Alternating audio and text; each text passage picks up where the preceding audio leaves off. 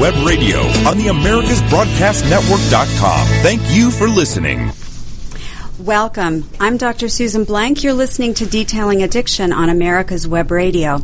Today in studio, I'm pleased to have a very special guest, Mr. Tony Black. He comes to us from Cherokee County and the Georgia Connects program, and we're going to learn all about that. He has uh, professionally been in the pharmaceutical and medical sales for a number of years, and I'm sure that could be a whole nother topic and another talk. But today we're going to talk about solutions for the opioid and heroin epidemic. And um, joining us as well, we have Michael Daly and David Donaldson from the Atlanta Healing Center. Thank you very much for being here. Susan, thank you for having me today. I would like all of our listeners to have pen and paper ready. Uh, we are going to talk about um, a special program that's going to be on October 2nd, and that will be. Um, in Cherokee County at uh, First Baptist Church of Woodstock. It's actually in Woodstock, Georgia from 7 to 9 p.m. So we're going to give more details as we go through the show. Also, this is going to be posted on uh, Atlanta Healing Center's Facebook and Atlanta Healing Center's website. So please look for these details, and um, Mr. Black will tell us a whole lot more about this. So, first of all, what can you tell us about Georgia Connects? Well, Georgia Connects was founded uh, back in May of this year by Senator Renee Unterman. She's the chairman of Health and Human Services Committee. Uh, also the Superior uh, Gwinnett County Judge, Judge Kathryn Schrader. Uh, it is a grassroots foundation that was des- uh, designed to bring law enforcement, uh, legislature, and also the community, general public together to discuss and try and find solutions for the opioid and he- heroin epi- epidemic and that has been um, very successful. I know that they've had a number of open houses and community forums. I know we had one in Gwinnett County, which is where we uh, live and work, or at least some of us in the room do. Uh, I know that there's one scheduled for Hall County, and then we've got yours that's scheduled on October 2nd. Um, are there some details that you'd like to share with us about that program and what you're trying to accomplish? Sure. Well, as you mentioned, the uh, Gwinnett uh, event was held in May. Uh, it was very successful. It was the first event for Georgia, Georgia Connects. It uh, probably had about five to 600 people in attendance. Uh, we have another event scheduled uh, for next Tuesday, September 26th, in Hall County. Mm-hmm. It's at Brenau Center. Um, and that event is 6.30 to 8. Uh, I believe you'll be a guest speaker there as well. I will. Mistaken. Yes. Um, and so we're looking forward to uh, to a great turnout in Hall County. Then the following week, on October second, uh, which is a Monday evening from seven to nine, as you mentioned, at First Baptist Church in Woodstock, we'll have um, uh, a two-hour event with guest speakers. You will also be a guest speaker of ours at that event, and we appreciate Thank uh, you. you agreeing to do to do that. Uh, and we'll have, of course, an open uh, uh, question and answer session as well. And I understand that that's going to be live live streaming uh, is going to be uh, for be, that. It will be live streamed on Facebook at Facebook uh, Georgia Georgia Connects. So that's another way that people, if they can't make it to Woodstock, uh, they may be able to share in and learn a little bit more about not only the crisis, but I think even more importantly, some of the solutions. So I, this is a great, great events that are spreading around the state and hopefully to really not only educate people but help motivate them to do some things differently. Right. And just to share, uh, just to give you an idea, maybe elaborate more on the events. Uh, I think it's important that the people know who some of the guest speakers are because we, we have a very strong panel of speakers. Uh, for my event on October 2nd, uh, we have yourself, uh, we have Senator Renee Unterman, as I mentioned, Chairman of Health and Human Services Committee. We have Ellen, uh, excuse me, Judge Ellen McElyea. She is the Superior Court Judge for the Blue Ridge Judicial System uh, in Cherokee County, and uh, also deals with felony drug court. Uh, we also have Dr. Tim Simpson, who is the Emergency Department Medical Director for Northside Hospital Cherokee, which is a new hospital uh, in Cherokee County up 575, beautiful facility. And then we have Miss Nelly Miles, who is the Director for the GBI Public Affairs. Um, I have seen some of the presentations uh, before. Uh, I think it's going to be an outstanding uh, speakers panel, and I, I, feel like everybody will be very well educated and informed as a result.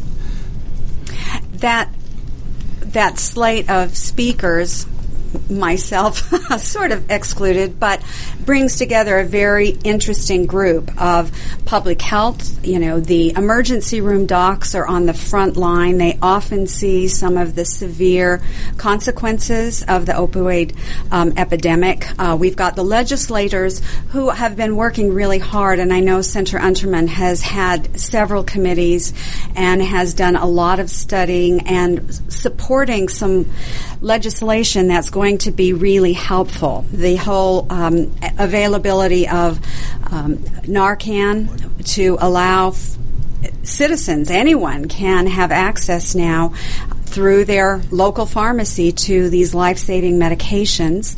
Um, all of that is very important. The judicial system, I have to say personally, I am impressed with how drug courts have made probably a bigger impact on getting people into treatment and recovery than addiction docs or family practice docs or mm-hmm. even families and, and interested friends. I know it's panic and people often get upset about being in that situation, but I believe it saved many lives for people to have that level of accountability and exposure to uh, recovery principles is, is very helpful.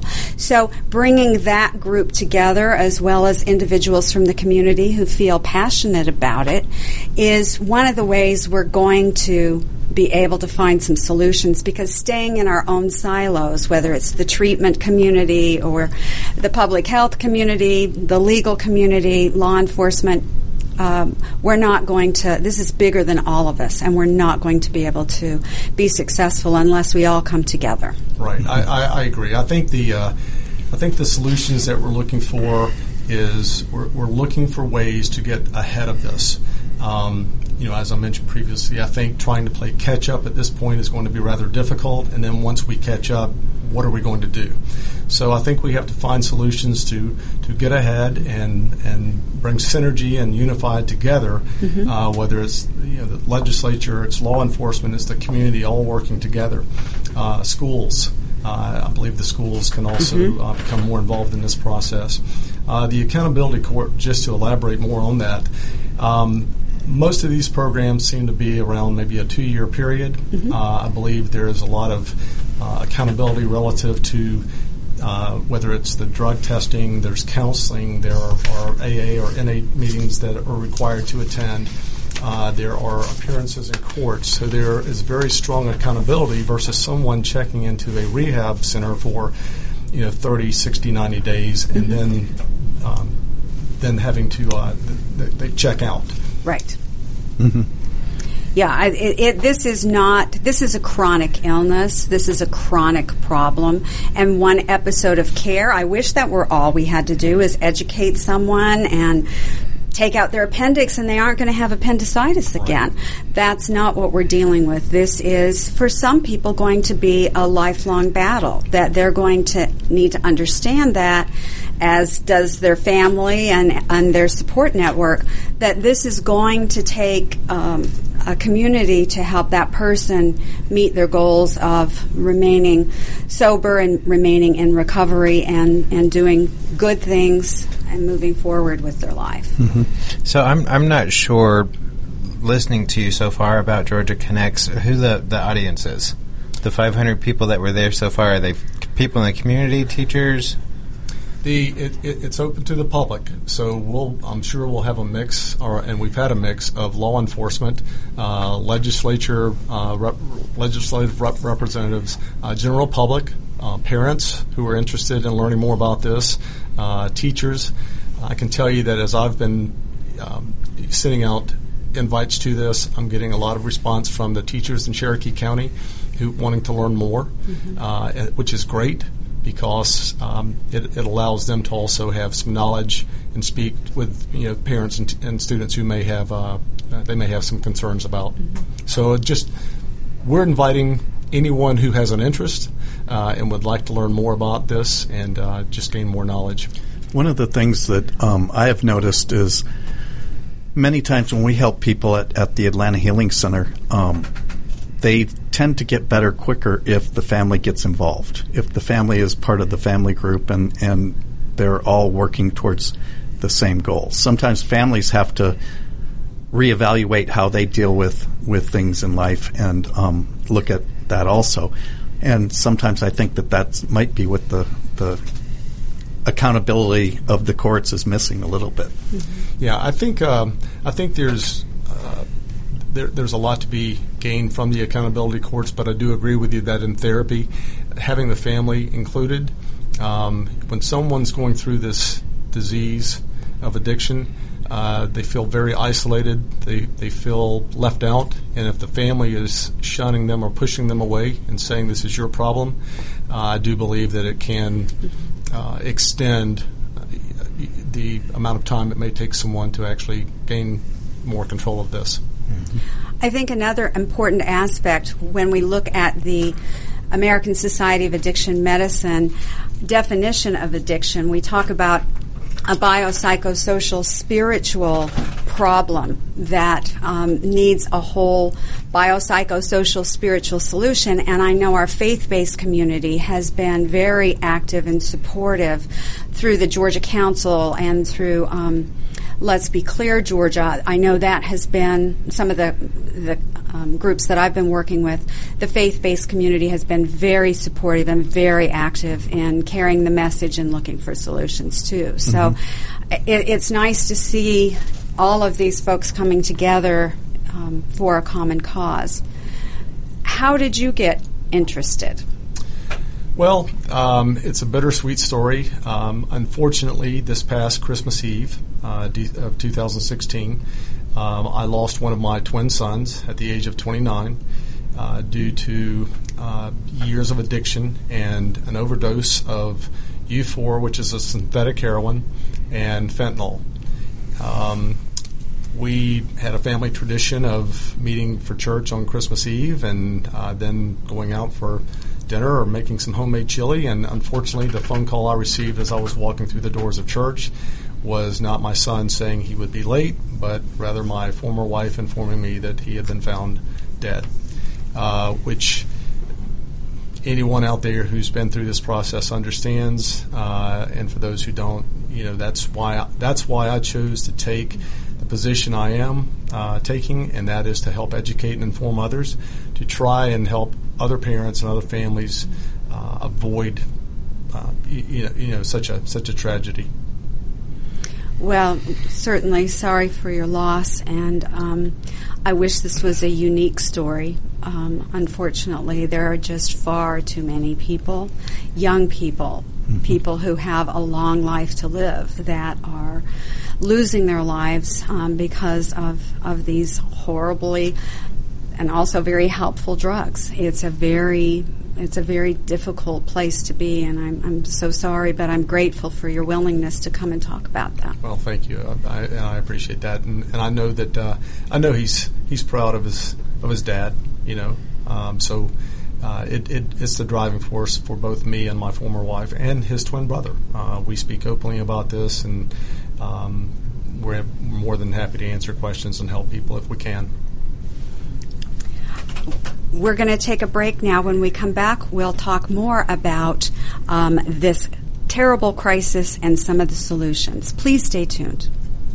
The disease of addiction is a life altering challenge, not just for the person suffering its effects, but also for the family and friends who support and love the one caught in its grasp. What should be the course of treatment? Who is the best person to render treatment? And what is the best place to go for the care that is needed? We know that you want answers to these and many more questions. Call 770-696-9862 and speak to a representative of the Atlanta Healing Center. They can tailor a program specifically designed to address the needs of the person suffering with an addiction or give you guidance as to where that help may be found. Information is the key, and the trained staff at AHC is here to assist. If you wish, you can also get more information on the website located at www.atlantahealingcenter.com. Did you miss a show that you really wanted to hear? All of our programs are available for download on americaswebradio.com and on iTunes. You can listen to your favorite programs on americaswebradio.com anytime you like. This is Dr. George. Join me Wednesday mornings at 9 o'clock for Medicine on Call. Learn strategies to protect you and your family in the age of Obamacare. Perhaps you are struggling to cope with the disease of addiction. If not, you probably know a family member or friend that needs help in battling the cravings and the personal and professional damage done by the effects of drugs or alcohol. Get a pen and paper and be ready to write down the following. These are the issues that the trained staff at the Atlanta Healing Center address and treat every day. Their doctors and counselors with over 40 years of practice in the field of addiction can treat the suffering individual in a thoughtful, compassionate, and experienced manner and guide him or her along the path to recovery. So call 770-696-9862 and speak to a knowledgeable staff member about how you or your loved one can be helped to enjoy a better and healthier life. More information is also available on the website at www.atlantahealingcenter.com. You're listening to America's Web Radio on the AmericasBroadcastNetwork.com. Thank you for listening. Welcome back. I'm Dr. Susan Blank. This is Detailing Addiction, and you're listening to America's Web Radio. Today in studio, I have David Donaldson and Michael Daly from the Atlanta Healing Center, and we're pleased to be joined by our special guest, Tony Black, who is here from Connects, Georgia Connects. I always get those backwards. And I promised you some information about the upcoming event, so please um, write this down. If you don't have it, please look um, to the next segment so that we can get you this information. The event is called Cherokee County Opioid and Heroin Community Awareness Forum. It's going to be Monday, October 2nd, 2017. The sponsors tables open at 6 p.m. for anyone who has specific questions or concerns about topics like prevention, addiction, detox treatment and rehabilitation. The presentation itself, um, with the list of speakers that Mr. Black's already shared with us, will start at 7 p.m. and go until 9. There will be a period, as I understand, of questions and answers, and I think this will probably be uh, one of the most helpful parts of the whole evening because as speakers, we try and bring what we think is important, and we can entertain ourselves, but the idea is that this really needs to be um, directed towards what people are, are needing to hear. The location is First Baptist Church in Woodstock, uh, Building A Chapel. The actual address is 11905 Highway 92 in Woodstock, Georgia. And the phone number for information is 770 926 4428. Let me give you that again. It's 770-926-4428. And you can also check it out on the web at www.fbcw.org.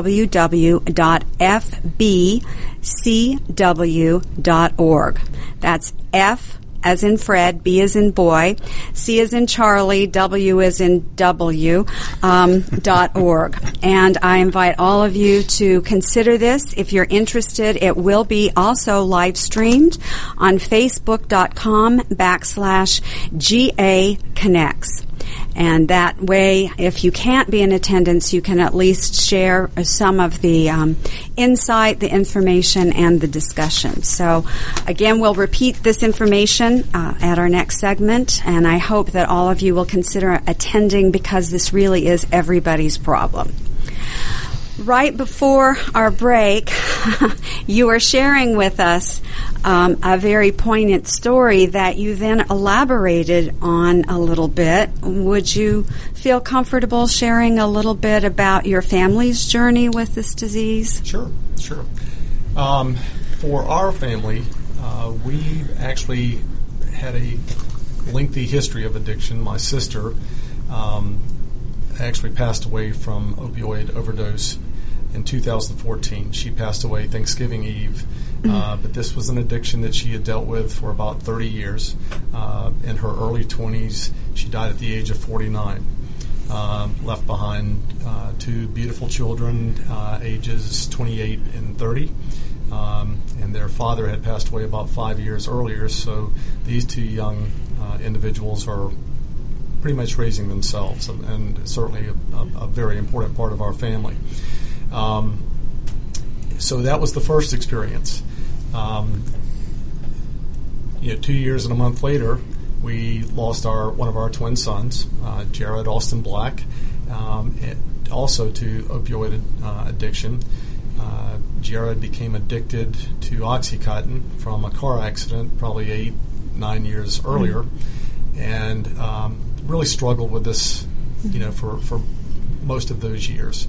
Um, and we can go into more about his you know, maybe some treatment options that we pursued um, in, in a moment. But so we've uh, we, we've seen this firsthand. Um, what what I chose to do personally, and uh, my former wife and our twin son, who uh, is still with us, we chose to take the positive route of trying to help educate. First of all, learn more about addiction. Okay, you can't educate without knowledge. So, um, one of the first things that I remember seeing, uh, ironically, was one of your uh, noonday interviews. Uh, I just happened to catch it over lunch, and I was very impressed and learned a lot from the information you were sharing and took notes. Um, and so it's interesting how this has come full circle. Full circle. Uh, one of the other uh, important uh, steps I took was uh, Harvard University has a seven week course online. It's free. Um, and I uh, looked into that and actually took that, that course. It's videos, it's testimonies, it's uh, reading material, but it's very informative. And it really helped open my eyes to addiction and some of these drugs that we're seeing on the street. Uh, so from probably listening to you, reading, doing some research, uh, uh, completing this course online, I then began to step out and start talking, thinking, okay, I've still got a lot to learn, but I, I'll, I'll make some mistakes along the way, and that's okay, but just start becoming a voice. And I spoke before the Cherokee County uh, Drug Court and also the Cherokee County DUI Court. Those were my first two speaking encounters, just to try and help bring some local awareness to them and, and get my feet wet in, the, in this topic as well.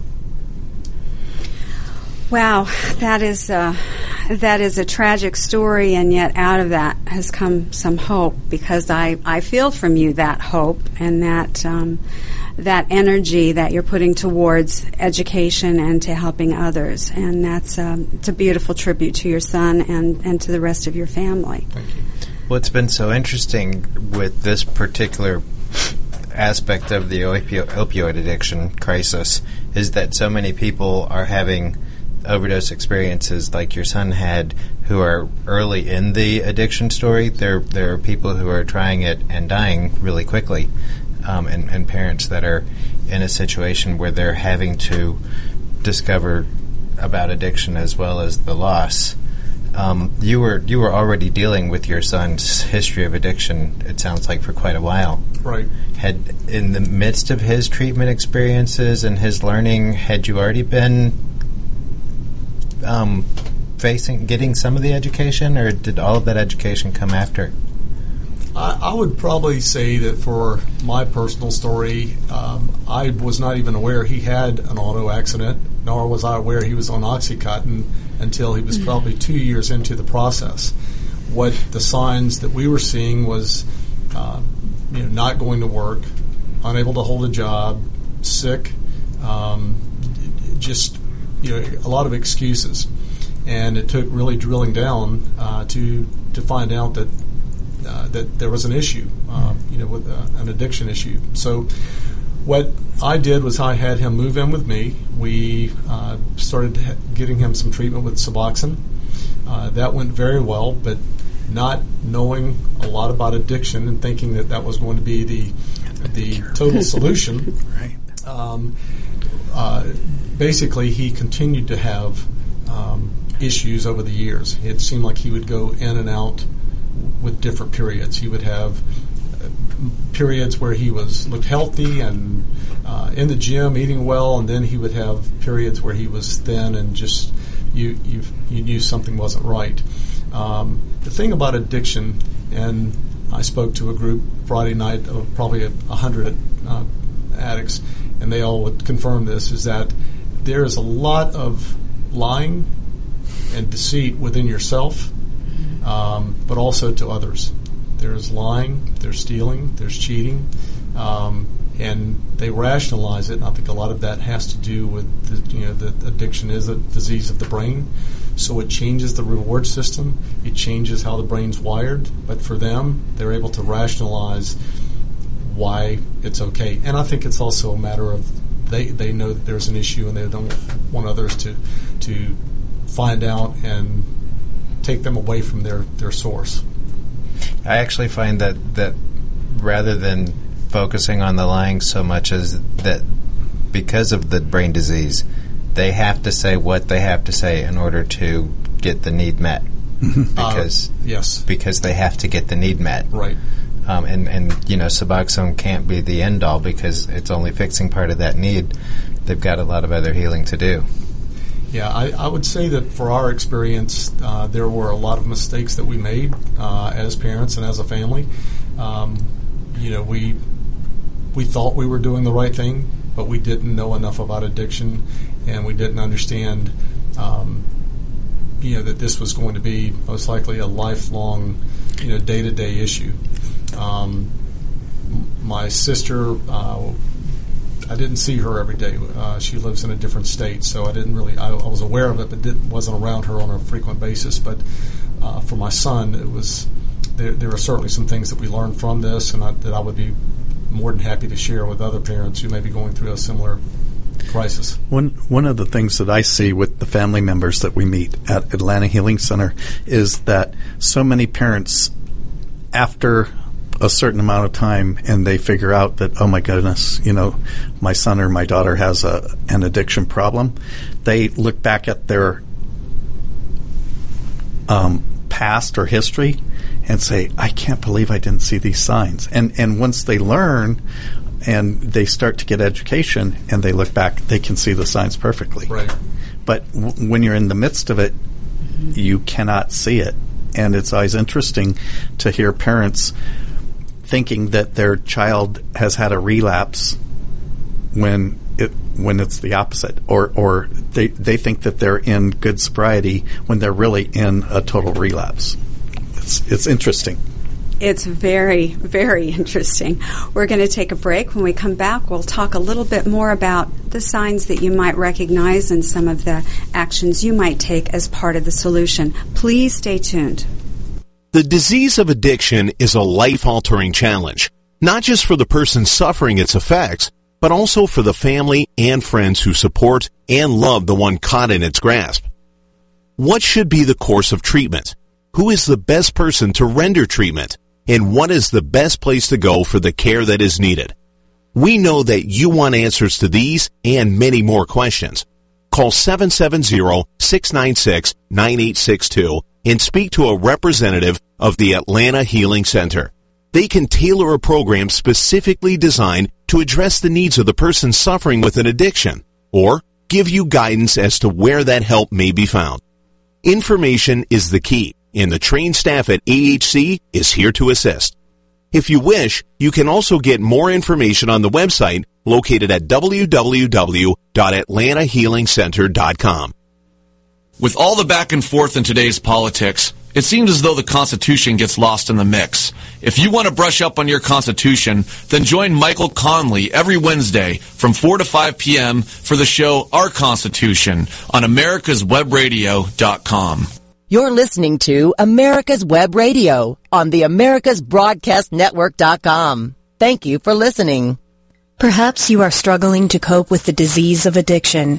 If not, you probably know a family member or friend that needs help in battling the cravings and the personal and professional damage done by the effects of drugs or alcohol. Get a pen and paper and be ready to write down the following. These are the issues that the trained staff at the Atlanta Healing Center address and treat every day. Their doctors and counselors with over 40 years of practice in the field of addiction can treat the suffering individual in a thoughtful, compassionate, and experienced manner and guide him or her along the path to recovery. So call 770-696-9862 and speak to a knowledgeable staff member about how you or your loved one can be helped to enjoy a better and healthier life. More information is also available on the website at www.atlantahealingcenter.com. You're listening to America's Web Radio on the AmericasBroadcastNetwork.com. Thank you for listening. Welcome back. This is Detailing Addiction. I'm Dr. Susan Blank, and you're listening to America's Web Radio. Our show today is on solutions for the opioid and heroin crisis in Georgia, and our special guest is Tony Black. He is with Connect, Georgia Connects. I'm going to do that every time. I'm so sorry. Um, Georgia Connects, um, the Cherokee County chapter, and um, he is here uh, being very open and um, very helpful for all of our listeners um, regarding his own personal journey and the way in which he became involved with this organization.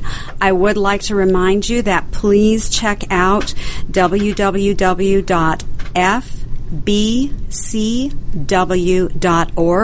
and you can find all of the details about the event that's going to happen on Monday, October 2nd in uh, Woodstock, Georgia at the First Baptist Church. Again, that website is www.fbcw.org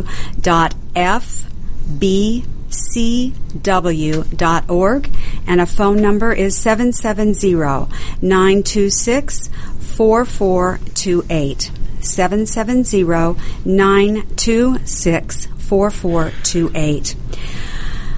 Before the break, we were talking about the ways in which sometimes families are very innocently unaware and that they are doing the things that feel at the time and under the circumstances as the exact right thing to do, to take care of, to support, to help their children if they've stumbled or they have some legal problems or they have some health problems it's a very difficult thing, I think, for parents and for loved ones of folks with this disease to not get into the self blame and the and the, mm-hmm. the, the, doubts and the and the self criticism because that's not helpful, first of all, and it's not true most of the time. The, the families are really, at least in the beginning, doing a lot of really helpful, logical things, but not really understanding this disease, it, they're not often the right things to be doing. And so your your role in educating the families about that, I think, is really important because unless you know the signs, unless you know what you're looking at, you too are going to make the same mistakes.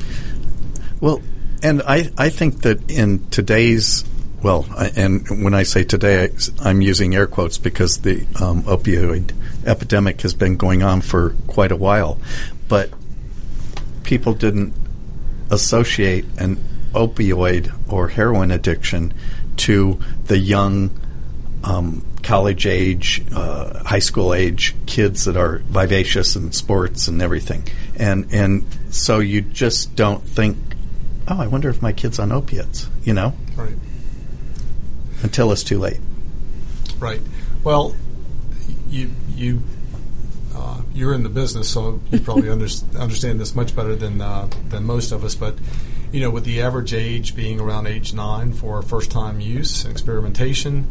Um, uh, age 12, there's a national survey that shows about 53% of 12 year olds who have um, experimented with these type of drugs are getting them from friends and from their, their parents uh, medicine cabinets because it's not being mm-hmm. securely locked up.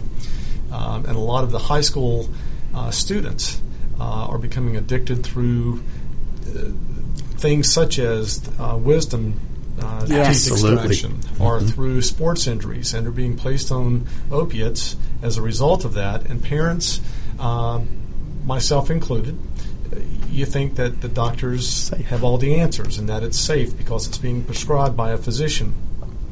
The unfortunate thing and the reality is that it only takes one opiate to lead to addiction.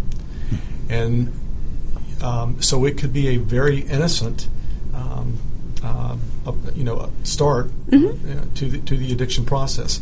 So I think that parents have to take a a more engaged role with knowing what their children are being prescribed, and they have to uh, certainly lock up and, and maintain inventory uh, controls within the home with these pills. And if the pills are no longer needed, then there are proper disposal processes for this, and those need to be followed immediately, not tomorrow.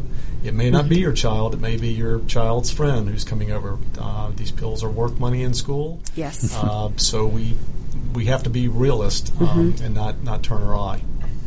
So, yes, you mentioned some very important points, which are safe storage and disposal. Right. I think for all of us, whether we have kids, whether we don't, whether we're old or young, if the medicine is not needed, it needs to be destroyed in a proper way, in a safe way. Um, I know there's another um, DEA Take Back Day coming up soon, and we'll get some more details on that. But this is a way that you can safely dispose of these medications. We really don't want you dumping them down the toilet, toilet or in the, polluting our water system. If that's all you can do, do that. Uh, kitty litter works really well, especially if it's used kitty litter. Um, put the pills in there, put a little water, shake it up, and, and, and send it out the door with the garbage truck. It's really important that you do this because innocently kids think, well, mom takes this, grandma takes this. I can look it up on my smartphone. I can identify what it is. I can see the dose, the strength. This is safe. This is safe. I'm scared of the stuff out on the streets, but this is safe. And that, unfortunately, can lead to some experimentation that um, goes quite awry for a lot of folks. Way too many. This this one's a little bit different, though, in the sense that you know, like with marijuana and with alcohol, these young kids tried it in school, and some of them, you know, that percentage of them got hooked, and it changed the direction. But opiates are powerful enough to change the direction at whatever stage in life you get exposed. Mm-hmm. And so, I mean, we end up working with parents who have addiction issues because they had a car accident just like your son did, who never, you would never have thought had any addictive potential until that happened. Um, because pain in and of itself can create that need to medicate. Um, so the the fact that you guys are, are, really pulling a board together from all of these different areas to start addressing opiates in particular, um, from the medical field and from the families and from the law enforcement, because every single person there is going to have pain at some point, and they're going to have to deal with how do I manage pain without becoming an addict. Right. We we uh, helped a family where the son was being treated for opiate addiction um, I got to know the mother pretty well, and she also was dealing with her 87 year old mother who was in um, detox from opiates.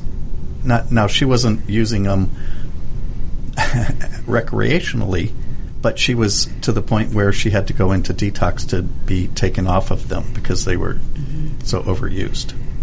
Right. And I th- I th- Go ahead. I'm sorry. Well, I, I think that uh, I think you bring up a key point in that it's not just the children, it's not teens and twenties. It's uh, it's really every age. This the um, the the addiction is uh, regardless of race, gender, age.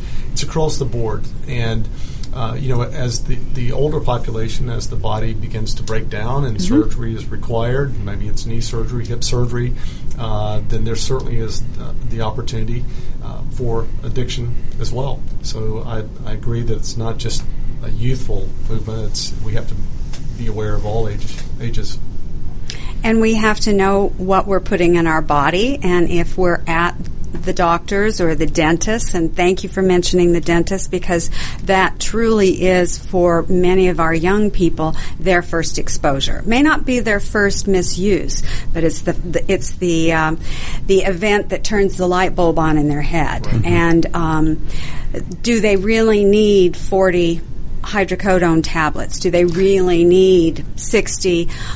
oxycodone tablets for this particular procedure or having their wisdom tooth e- extracted. It's really important that people understand these are highly addictive medications. Very helpful in acute pain settings. Oh my goodness, I would really hate to go through surgery and not have these medications available.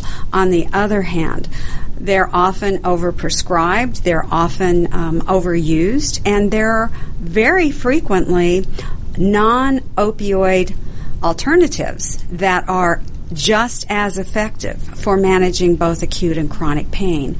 So again, because we're all at risk and we don't have a little tag on us that says you are genetically vulnerable to the disease of addiction, we're all at risk. So regardless of our age, um, had a, um, a, a professional in that I saw in my office uh, recently that was in his late 40s and had a pain problem. No problems through his life. Never had even used alcohol in his life.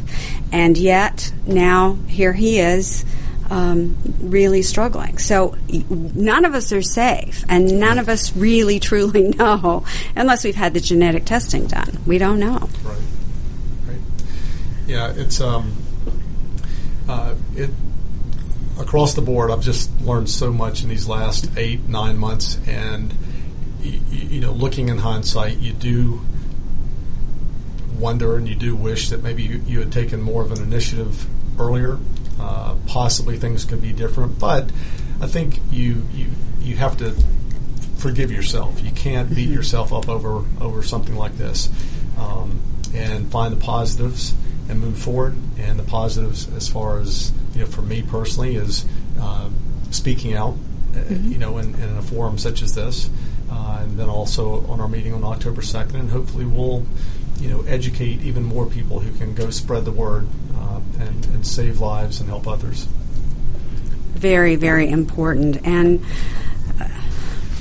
like you say, we can't learn too much. This is an evolving science. Um, that's the good news that there is a lot of effort uh, being made now to understand the brain, to understand what happens, to look at from a, a scientific um, method to look at what are really the successful interventions and the successful treatment options and that's evolving. And we do have more options than we did a hundred years ago. And that's that's the good news. The bad news is most people don't know and they don't know how to access it and they don't know what to do when they've got a problem. Well we've been talking so much during the show and in between the segments that I don't necessarily know what aspect this was in, but you sort of talked about your venture into the speaking world about this being at victims impact panels with the, the different can, can, counties talking about your son's experience. And, and from from our side when when I have clients that I know are going to have to go to one of those victim impact panels um, I have one this weekend that's going to be sitting in on one, and when they come back afterwards and they've met somebody like you who's who's brought the, the story there and shared this is how drinking and driving has impacted, or this is how addiction has impacted me, it has a huge effect. It, it, in terms of their motivation to keep working their program and keep doing their changes, it has a huge effect to help them stay focused. Yeah, a lot of the people uh, that I spoke to Friday evening uh, approached me afterwards, and most of their comments were thanking me for sharing my personal story. Um, but I think the point that got across more was how it impacts family mm-hmm. because the, the, the, the message I was trying to share with them is you get so wrapped up in your addiction and it's about me, myself, and I, you forget and overlook your family, your parents, your siblings, your children, your spouse, um, those who really love you and care about you, and we're going through this with you. Exactly. Wondering, are you okay tonight? You know, you're you were due home at twelve. Haven't heard from you. Haven't seen you. Um, you know, we we struggle with this process as well. It's not just the addict. Um, exactly. I, we need to take a break now. When we come back, we're going to talk a little bit more about some of the solutions. So please stay tuned.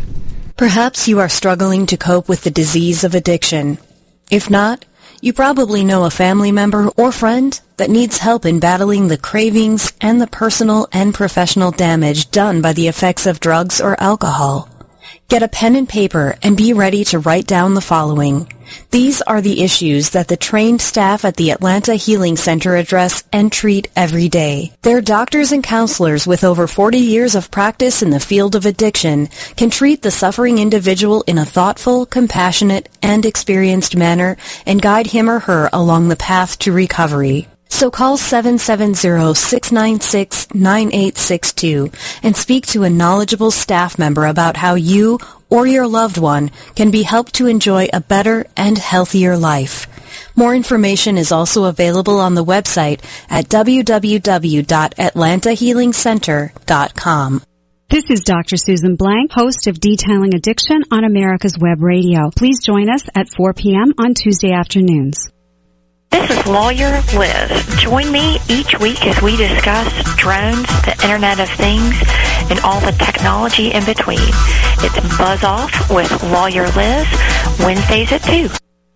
The disease of addiction is a life-altering challenge, not just for the person suffering its effects, but also for the family and friends who support and love the one caught in its grasp. What should be the course of treatment? Who is the best person to render treatment? and what is the best place to go for the care that is needed. We know that you want answers to these and many more questions. Call 770-696-9862 and speak to a representative of the Atlanta Healing Center. They can tailor a program specifically designed to address the needs of the person suffering with an addiction or give you guidance as to where that help may be found. Information is the key and the trained staff at AHC is here to assist.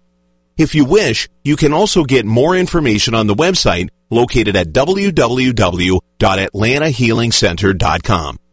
You're listening to America's Web Radio on the AmericasBroadcastNetwork.com. Thank you for listening. Welcome back. This is Detailing Addiction. I'm Dr. Susan Blank, and this is America's Web Radio. I would like to remind you to please check out the website www.fbcw.org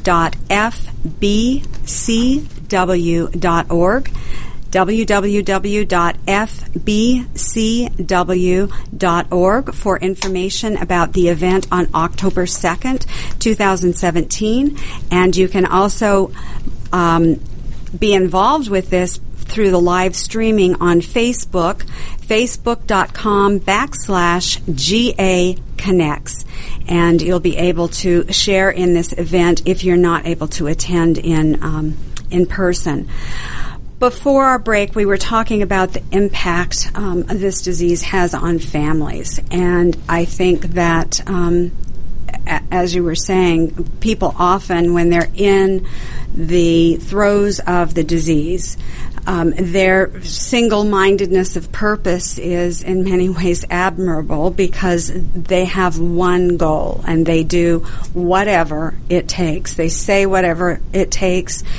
It often takes them to places that they could not imagine that are so foreign from who they are when they're not active in addiction um, they don't recognize the the um, the pain that it causes, and they don't recognize the legacy that um, a death like this leaves for the family, for the community, for for everyone. All of our lives are affected in one way or another. Just us hearing your story, it affects us. Mm-hmm. And we didn't know your son, but it still it, it it has impact and it, that is an important thing for for folks to understand and and to be able to communicate and to talk about. And that's where groups like Al-Anon or Alateen are very helpful to family members, so that they can get the support and help that their loved one who may be active in the disease cannot give them um, though they definitely need it and deserve it,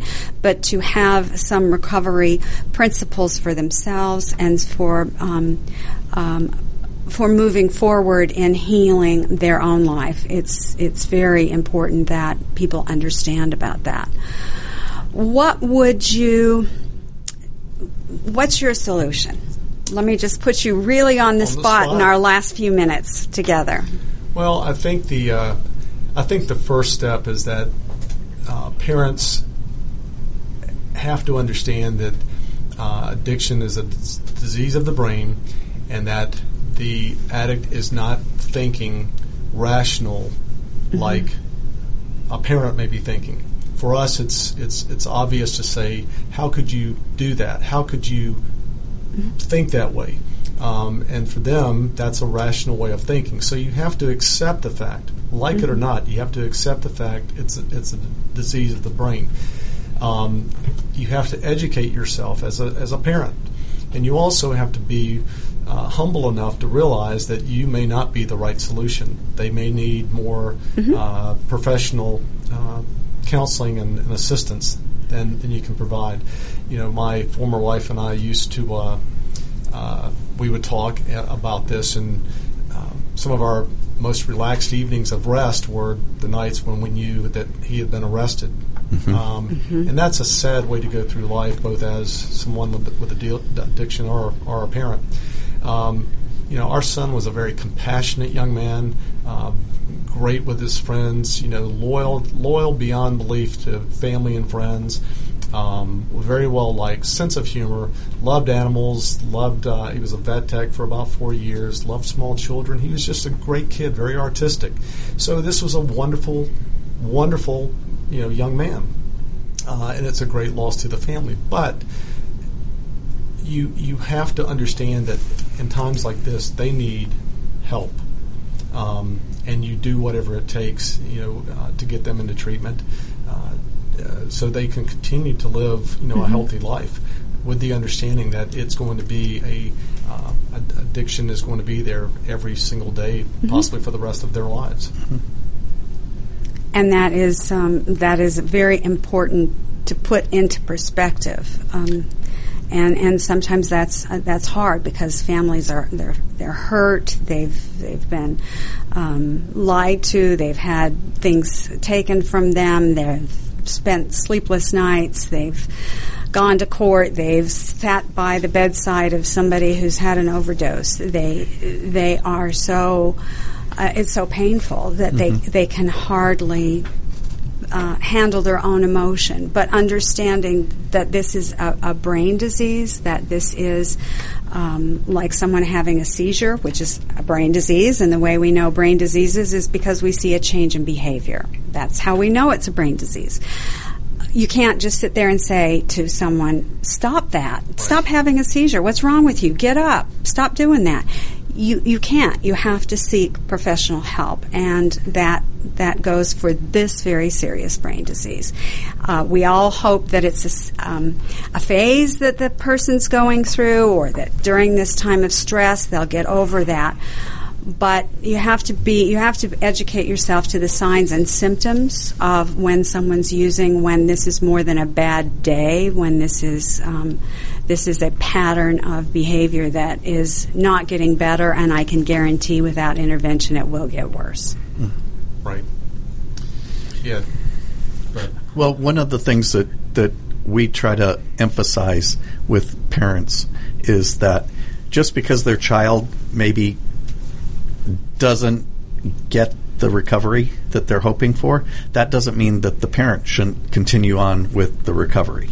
That, you know, many times um, a parent that's learning about addiction and going to meetings and making some changes in, in some of their behaviors and, and choices that they have um, can really impact that child's addiction for the Right. worse.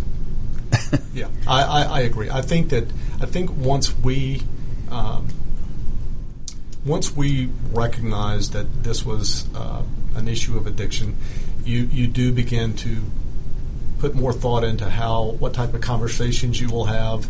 Um, you know, you begin to recognize things more more clearly, and I think that's very helpful to you know to a parent and to any loved one because. Um, you know the screaming and shouting and uh, name calling, whatever it may may become, the threats. It's it's just counterproductive. Right. Um, you you're you're essentially sending someone who is already dealing with maybe a drug abuse or even an alcohol abuse, uh, looking for the next fix. It, Mm-hmm. I think it I think it stirs the emotion that sends them back to the drug instead of away from uh, you know to- or, towards you know treatment therapy, getting well. Mm-hmm. So I think that uh, that parents have to take a, a, a stronger role in that. Um, and, and recognize your weaknesses. If you don't understand it, if you aren't doing the research, do your homework. Um, I might even throw in a little personal suggestion: leave social media and do your homework, research. That's a good one. Research, yes, because they're great resources. Absolutely. Great w- resources out there, and it's really important. I think it's also important to understand from the person with the disease of addiction's point of view this bottle, this bottle, whether it's pills, whether it's heroin, whether it's alcohol, this bottle is my solution. Y'all are my problems. You know, the, the police are after me, my boss doesn't like me, my teacher's going to fail me, my spouse is mad. This is how I cope. You're trying to take away my one coping mechanism. This is my solution. Now, to everyone looking, the delusional disorder that is the disease of addiction, they say, no, you wouldn't have trouble with the police or your boss or your teacher or your spouse if you weren't drinking or using. Um, but their their true and honest viewpoint is this is how I'm going to survive all of you out there. And well, it's a need. it's a terrible it's a basic need. It's not. It's um, that's what we have to understand that um, for an addict or uh, alcoholic, at that moment, that is what they need. It's not anything about want, right? Because half the time they, They don't even want, want it. they need it. And they're not getting high anymore. It's, The problem is that recovery has to be about want. So it's got to make that flip flop for for the patients and for their family members, um, and everything has been such an emphasis on getting the patients to wake up and find the want. And I, th- I think if if what y'all are doing is helping everyone else start finding their own wants, there can be some real hope there. Absolutely. So I would like to thank um, Tony Black for being with us today. Thank all of you for listening, and please check out um, the um, uh, event on October second. See you next week on Detailing Addiction. Perhaps you are struggling to cope with the disease of addiction. If not, you probably know a family member or friend that needs help in battling the cravings and the personal and professional damage done by the effects of drugs or alcohol. Get a pen and paper and be ready to write down the following. These are the issues that the trained staff at the Atlanta Healing Center address and treat every day. Their doctors and counselors with over 40 years of practice in the field of addiction can treat the suffering individual in a thoughtful, compassionate, and experienced manner and guide him or her along the path to recovery. So call 770-696-9862 and speak to a knowledgeable staff member about how you or your loved one can be helped to enjoy a better and healthier life. More information is also available on the website at www.atlantahealingcenter.com. You're listening to America's Web Radio on the AmericasBroadcastNetwork.com. Thank you for listening.